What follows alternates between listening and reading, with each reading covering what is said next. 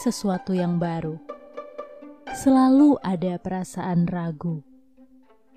Pandangan samar, harap tak menentu.